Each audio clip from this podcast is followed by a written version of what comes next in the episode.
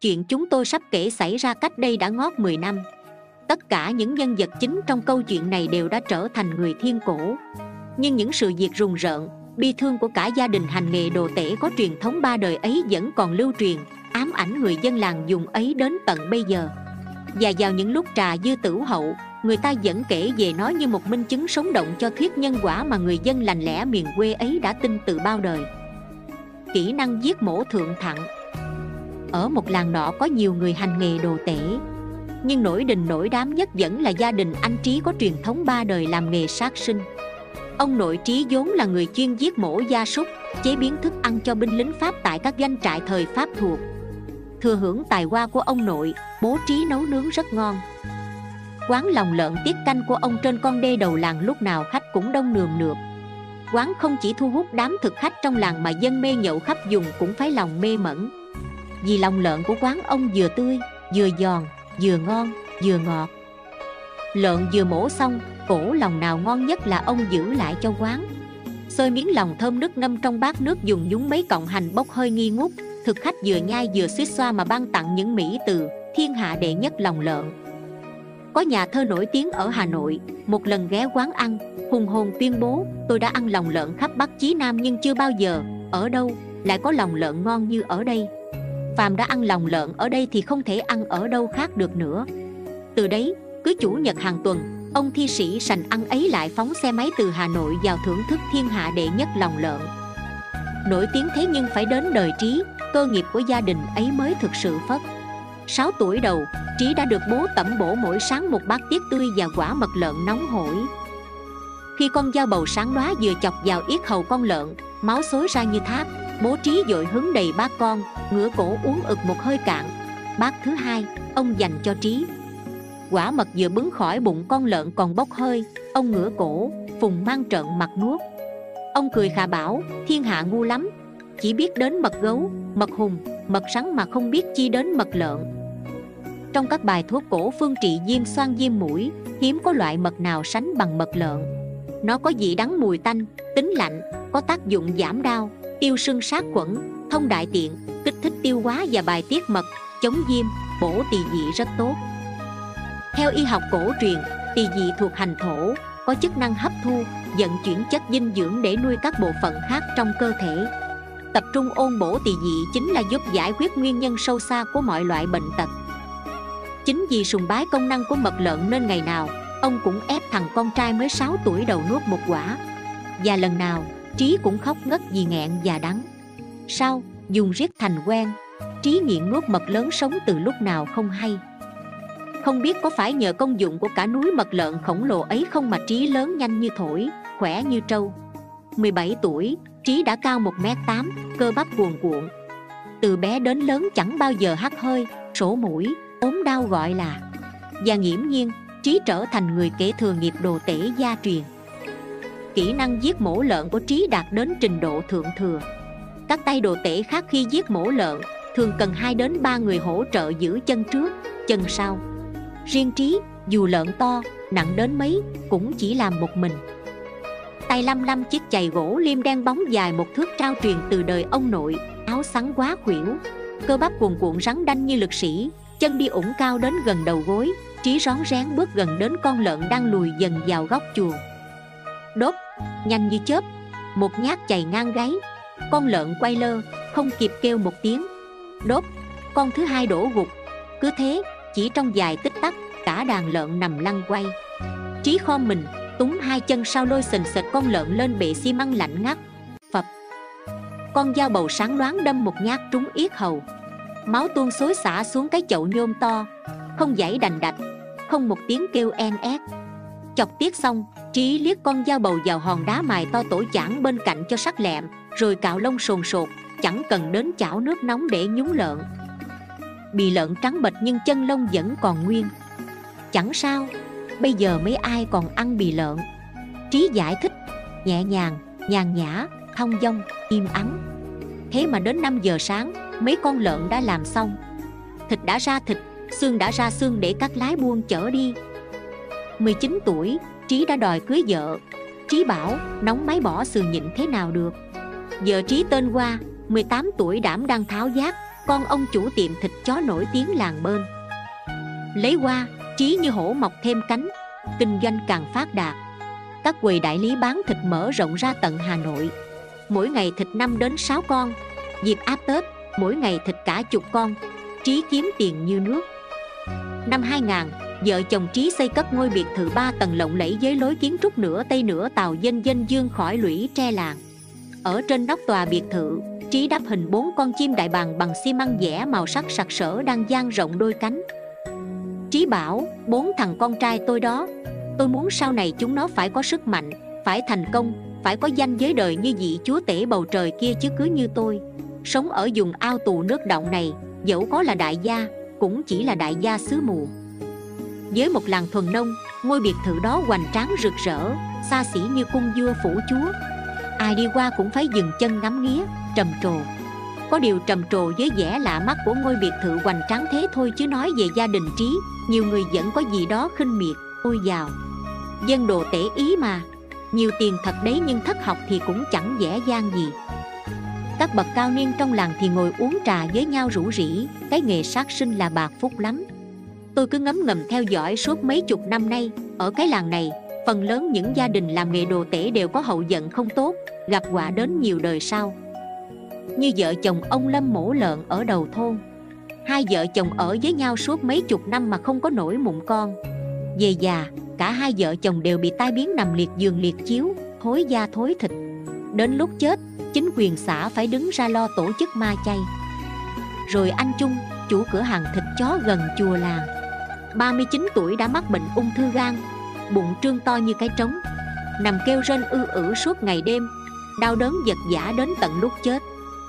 Mà nói đâu xa, Ông nội tay trí kia, Sáng sớm tinh mơ ngồi đuông chảo nước sôi làm lợn. Chả biết trúng phong hay ngủ gật, Ngã giật xuống đất, Đầu dùi vào chảo lửa. Đến lúc vợ con phát hiện nhất dậy Thì cả cái mặt bị lột da, Trắng bệnh như thủ lợn vừa cạo lông, Cả nhà chết khiếp. Ông bố trí khi đó mới ngoài 50 tuổi.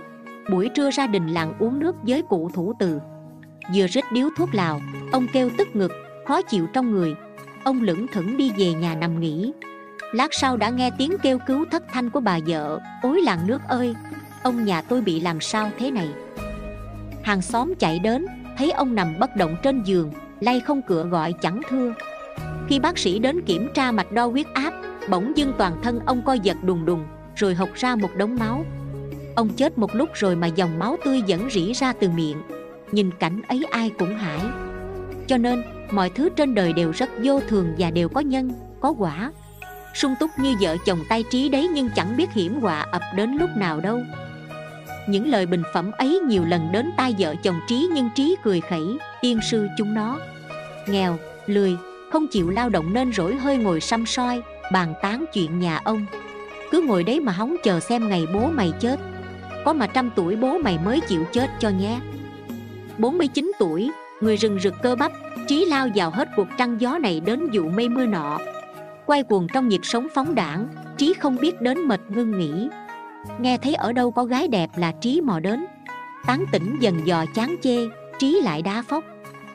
Đam mê nhục dục, trí không tiếc tiền cho việc bồi bổ sức khỏe kết thân với mấy tay lái buôn ngựa ở bắc giang, sơn la, nghe họ quảng cáo về công dụng của cao ngựa bạch, trí đam mê, chuyển sang sưu tầm loại cao này. Cứ chủ nhật cuối cùng của tháng, trí lại mua cả con về, giết mổ tại nhà. Thịt đem ra chợ bán, xương nấu cao, một phần để dùng, một phần bán. Một hôm, tay lái buôn từ sơn la dắt xuống cho trí một con ngựa trắng. Mắt thao đồng móng trắng môi trắng hồng không có đốm đen, buổi tối soi trước bóng đèn thì thấy hai mắt ngựa đỏ rực như than lửa. Bộ phận sinh dục, mũi, mõm có màu hồng đỏ, bốn chân có móng sừng màu cước ánh bạc. Đây là giống ngựa rất quý hiếm. Trí sướng rơn như bắt được vàng, tay lái buông dặn, con này đang có chữa. Nếu bác sợ thì hãy chờ khi nó đẻ xong hãy thịt. Ngót 30 năm làm nghề giết mổ, lại vốn vô thần vô thánh, trí đâu biết sợ là gì. Buổi tối hôm đó vợ trí đi xuống nhà dưới, cạnh chuồng nhốt ngựa. Nghe qua ô cửa sổ, bỗng chị hét toán lên. Trí hớt hải chạy xuống, quát lớn, cái gì thế? Có sao không? Chị vợ mặt cắt không còn giọt máu, nói hỗn hển qua hơi thở đứt quãng, mình ơi! Tôi vừa nhìn xuống chuồng, thấy có người đàn bà đang nằm ôm con khóc. Rướng mắt nhìn kỹ lần nữa, tôi vẫn thấy họ. Người mẹ ấy nhìn tôi ánh mắt như gian lơn. Trông tội nghiệp lắm sợ quá, tôi mới hét lên. Mình ơi, tôi nghĩ đó là điềm xấu. Mình đừng giết con ngựa bạch ấy nhé. Trí ngựa cổ cười ha hả, bà xem phim ma cho lắm vào rồi nhìn người tưởng ngựa, nhìn ngựa tưởng người. Chưa biết chừng, có ngày bà nhìn tôi lại tưởng là chó, cho một nhát dao thì toi đời. Thôi, lên giường đi ngủ, bà bị điên đến nơi rồi. Tờ mờ sáng, mọi người đã tụ tập đông đủ sân nhà trí dụng cụ giết mổ đã chuẩn bị xong. Chảo nước sôi reo ùng ục. Thằng kiên, con trai út của trí 16 tuổi, sức dốc lực lưỡng như bố hăm hở vào chuồng dắt ngựa. Nó kéo mũi, rồi đánh chửi, con ngựa vẫn nằm im, không chịu đứng lên. Thấy vậy, trí và mấy người bạn chạy vào. Vừa nhìn thấy trí, con ngựa bỗng nhổn dậy, hai chân trước quỳ xuống như gian sinh. Từ trong đôi mắt màu thao đồng của nó, hai dòng nước mắt ứa ra anh chiến bạn của trí thấy vậy liền khuyên trí không nên thịt, nhưng trí phủi tay không tin vào chuyện nhảm nhí.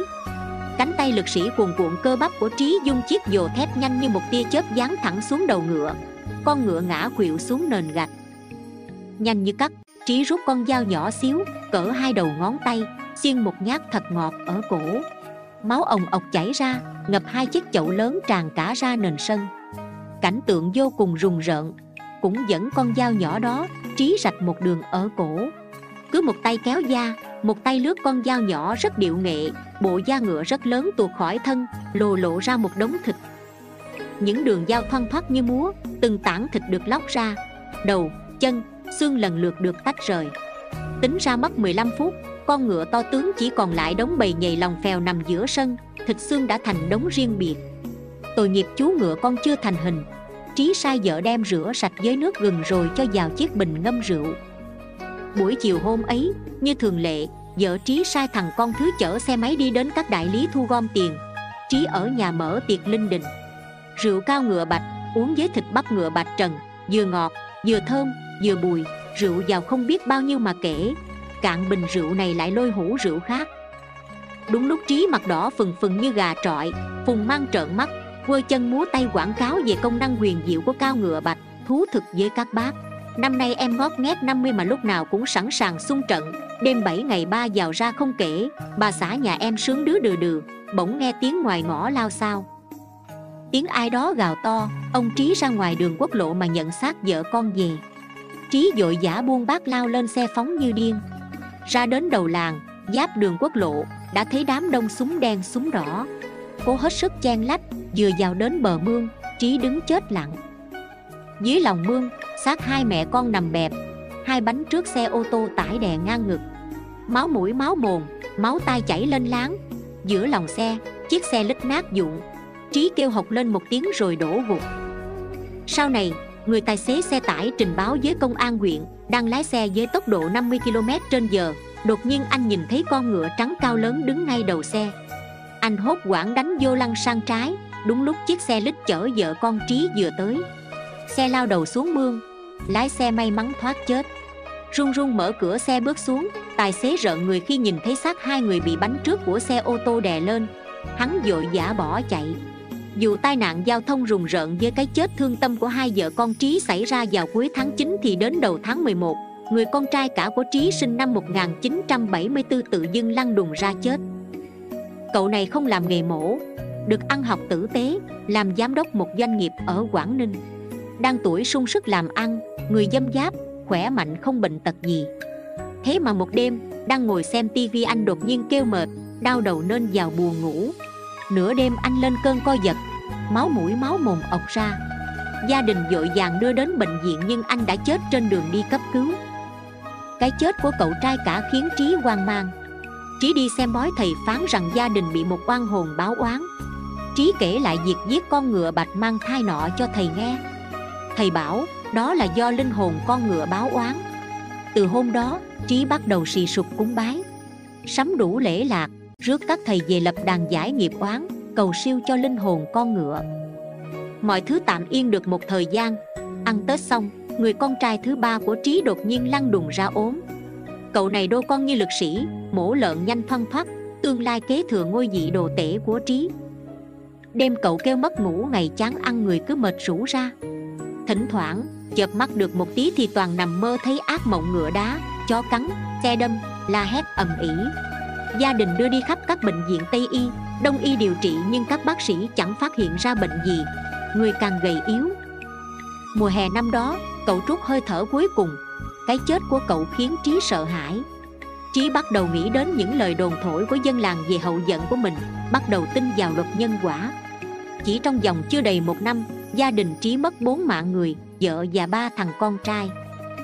Bây giờ, chỉ còn mỗi thằng con trai út 17 tuổi, đang học lớp 11 trường huyện tạm gác lại chuyện mổ xẻ giết thịt, trí chăm sóc con từng bước. Đích thân ngày hai buổi đưa đón con đi học. Về nhà trí giữ rịch nó ở nhà, không bóng đá, không đi bơi. Thế rồi buổi trưa nọ, trong lúc trí ngủ say cậu út lẻn ra ngoài, đi bơi cùng đám bạn. Trước cửa đình làng có hồ ba mẫu rất rộng, nước trong. Mùa hè đám thanh niên và trẻ con trong làng ra hồ bơi ì ùng suốt ngày. Cậu con út của trí bơi rất giỏi, vậy mà hôm ấy chẳng hiểu sao nó lại bị chết đuối. Mãi chiều muộn mới vớt được xác nó lên bờ. Vừa nhìn thấy xác con bụng trương phình da trắng bật như con lợn vừa cạo lông, trí học lên một tiếng, ôi con ơi! Đột nhiên máu đen từ mũi, từ miệng xác con ọc ra như tháo cống. Ai chứng kiến cảnh đó cũng phải khiếp đảm. Cái chết tang thương của đứa con cuối cùng khiến trí hoàn toàn suy sụp.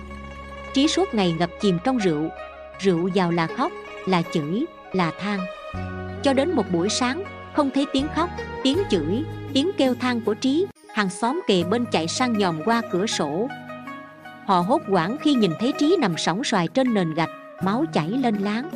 Phá cửa vào, mọi người rùng mình khi nhìn thấy trên yết hầu trí một vết cắt ngọt, sâu, máu vẫn còn đang đùn ra. Tay phải trí vẫn nắm chặt con dao nhỏ, sắc nhọn bằng hai ngón tay, con dao mà chủ nhật cuối tuần hàng tháng, trí vẫn dùng để xỉa thật ngọt vào yết hầu những con ngựa bạch. Tác giả hoàng anh sướng. Câu chuyện đến đây là hết. Cảm ơn các bạn đã chú ý theo dõi nhớ follow kênh mình để được nghe những câu chuyện phật giáo ý nghĩa mỗi ngày nhé.